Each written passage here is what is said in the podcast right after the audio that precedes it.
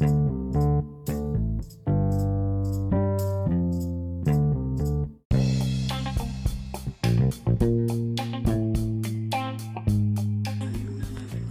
ఈరోజు నేను లాక్డౌన్కు సంబంధించి సోషల్ మీడియాలో ఒక కథ చదివాను. దాన్ని మీతో పంచుకుంటున్నాను. లాక్డౌన్ కారణంగా మనం మన ప్రొఫెషన్స్ని వదిలేసి ప్రశాంతంగా ఇంట్లోనే కూర్చుంటున్నాం. అలా కాకుండా మనకు తాలూకు మన దగ్గర ఉన్నటువంటి నైపుణ్యాలని మర్చిపోకుండా ఉండటానికి దాన్ని మళ్ళీ మళ్ళీ మనం ప్రయత్నం చేస్తూనే ఉండాలి అనేటువంటి ఒక స్ఫూర్తిని కలిగించే కథ ఇది. ఇది ఎవరు రాశారో తెలియదు ఒకసారి ఇంద్రుడికి రైతుల మీద కోపం వచ్చింది. అందువల్ల పన్నెండు సంవత్సరాల వరకు వర్షం కురవదు అని చెప్పి శాపం పెట్టాడు. రైతులందరూ కూడా ఎంతో బాధపడి మళ్ళీ వెళ్ళి బాగా వేడుకున్నారు. మహాప్రభు పన్నెండు సంవత్సరాల దాకా వర్షాలు కురవకపోతే మేమంతా ఏం చేయాలి? పంటలు ఎలా పండించాలి? జనమందరూ ఏం తింటారు? ఆహార కొరత వస్తుంది కరువు వస్తుంది అని చెప్పి ఎంతో రకాలుగా బతిలాడారు. అయినా సరే ఇంద్రుడి మనసు కరగలేదు. కానీ చివరికి ఏం చెప్పాడంటే మహాశివుడు డమరకం గనక వాయించినట్లయితే వెంటనే వర్షం పడుతుంది. మీరు వెళ్ళి మహాశివుడిని అడగండి అని చెప్పి రైతుల్ని పంపించాడు.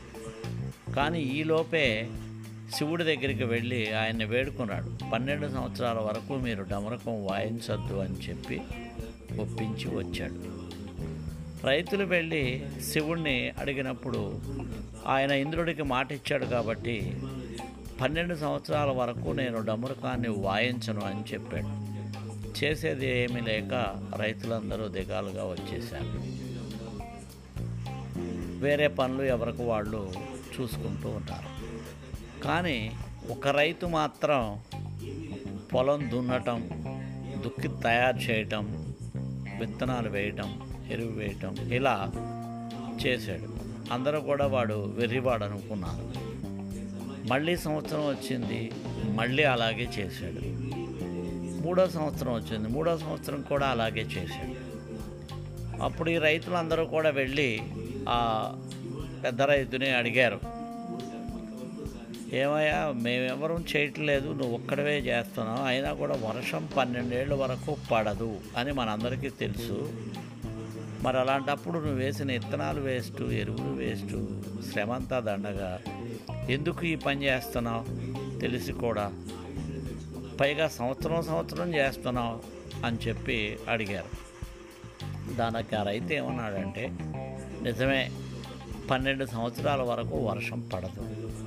మనం ఏదో ఒక పని చేసుకుంటూ ఈ పన్నెండేళ్ళు గడిపితే అనుకుంటే పన్నెండు సంవత్సరాల తర్వాత వర్షం పడినప్పుడు వ్యవసాయం చేయటం మనకి గుర్తుంటుందా?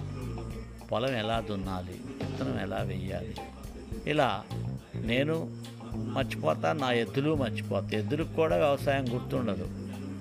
చేయలేవు. ఆ రోజుకి ఆ రోజు మళ్ళీ చేయాలంటే చేయలేవు. కాబట్టి మాకున్న అనుభవాన్ని కోల్పోకుండా ఉండటానికి ప్రతి సంవత్సరం కూడా నేను చేస్తున్నాను అని చెప్పాడు. సరే అని రైతులు ఊరుకున్నారు. కానీ ఇదంతా కూడా పార్వతీదేవి విన్నది. ఆమెకు కూడా ఒక అనుమానం వచ్చింది. శివుడితో చెప్పింది ఇలా జరిగింది అని చెప్పి శివుడితో అంది ఆ రైతు చెప్పింది వాస్తవం కదా. పన్నెండు సంవత్సరాలు మన పనిని మనం చేయకుండా ఉంటే అది మర్చిపోయే అవకాశం ఉంది కదా. మరి మీరు పన్నెండేళ్ళు దాకా డమరం వాయించకపోతే మీకు గుర్తుంటుందా? డమరకం వాయించగలరా? పన్నెండేళ్ళ తర్వాత? ఇప్పటికి మూడేళ్ళు అయింది మీరు డమరకం వాయించి అని చెప్పి పార్వతి శివుడిని అడిగింది. శివుడు వెంటనే మన బోలాశంకరుడు కాబట్టి ఈయనేం చేశాడంటే ఏకంగా నీకు మాటలతో కాదు సమాధానం చేతలతో చెప్తాను చూడు. నేను డమరకు వాయించడం మర్చిపోతాను అనుకున్నావా? మూడేళ్ళు కాదు ముప్పై ఏళ్ళు అయినా మర్చిపోని ఇదిగో చూడు అని ఢమా ఢమా ఢమా అని డమరకాన్ని వాయించేశాడు. ఇంకేముంది? డమరకం వాయించాడు వెంటనే వర్షం కురిసింది. ఇక్కడ చేలో రైతు విత్తనాలు వేసి ఉన్నాడు సిద్ధంగా. ఎప్పుడైతే వర్షం పడిందో వెంటనే ఆయన విత్తనాలన్నీ కూడా మొలకెత్తేసింది. చేనంతా కూడా సస్యశ్యామలంగా బయటకు వచ్చేసింది. దాంతో ఇక్కడ పన్నెండు సంవత్సరాలు శపథం అయిపోయింది. వర్షాలు కంటిన్యూ అయినాయి. పాపం మిగతా రైతులు కూడా చక్కగా పొలాలన్నీ దున్నుకొని పంటల్ని పండించుకున్నారు. ఈ విధంగా ఒక రైతు కారణంగా మరి అందరికీ మంచి జరిగింది. అయితే దీంట్లో ఇక్కడ మనం నేర్చుకోవాల్సింది ఏంటంటే ఈ లాక్డౌన్ అనేది మనం ఇరవై ఒక్క రోజు అనుకున్నాం అది నలభై రెండు రోజులకు పోయింది. మరి ఇంకా పద్నాలుగు రోజులు ఉంటుందా ఇంకొక నెల ఉంటుందా రెండు నెలలు ఉంటుందా అనేది మనం ఎవరం చెప్పగలిగే పరిస్థితుల్లో అయితే మనం లేము లాక్డౌన్కి ముందు కరోనాకి ముందు కరోనా తర్వాత అనే పరిస్థితులు ఇప్పుడు రాబోతూ ఉన్నాయి. కాబట్టి మనందరం కూడా బయట ఎక్కువగా తిరగకుండా ఇంట్లో ఉన్నప్పటికీ మన తాలూకు నైపుణ్యాలని అభివృద్ధి చేసుకునేటువంటి విషయం మీద మనం దృష్టిని ఏకాగ్రంగా మళ్ళించుకుంటే మనందరికీ కూడా మంచి జరుగుతుంది. ఎవరి ప్రొఫెషన్ వాళ్ళు మనం ఏ పనిలో అయితే ఉన్నామో ఆ పనిని మరింత నైపుణ్యంగా ఎలా చేయాలి దీన్ని ఎలా మనం వినియోగించుకోవాలి? బయట తిరగకుండా ఎంత మేరకు మనం ఏ పని చేయగలం అనేటువంటి ఆలోచనలతోటి మనల్ని మనం మెరుగుపరుచుకుంటే మరింత మంచి ఫలితాలని మనం సాధిస్తాం. మనందరికీ కూడా కనిపిస్తూ ఉన్నది.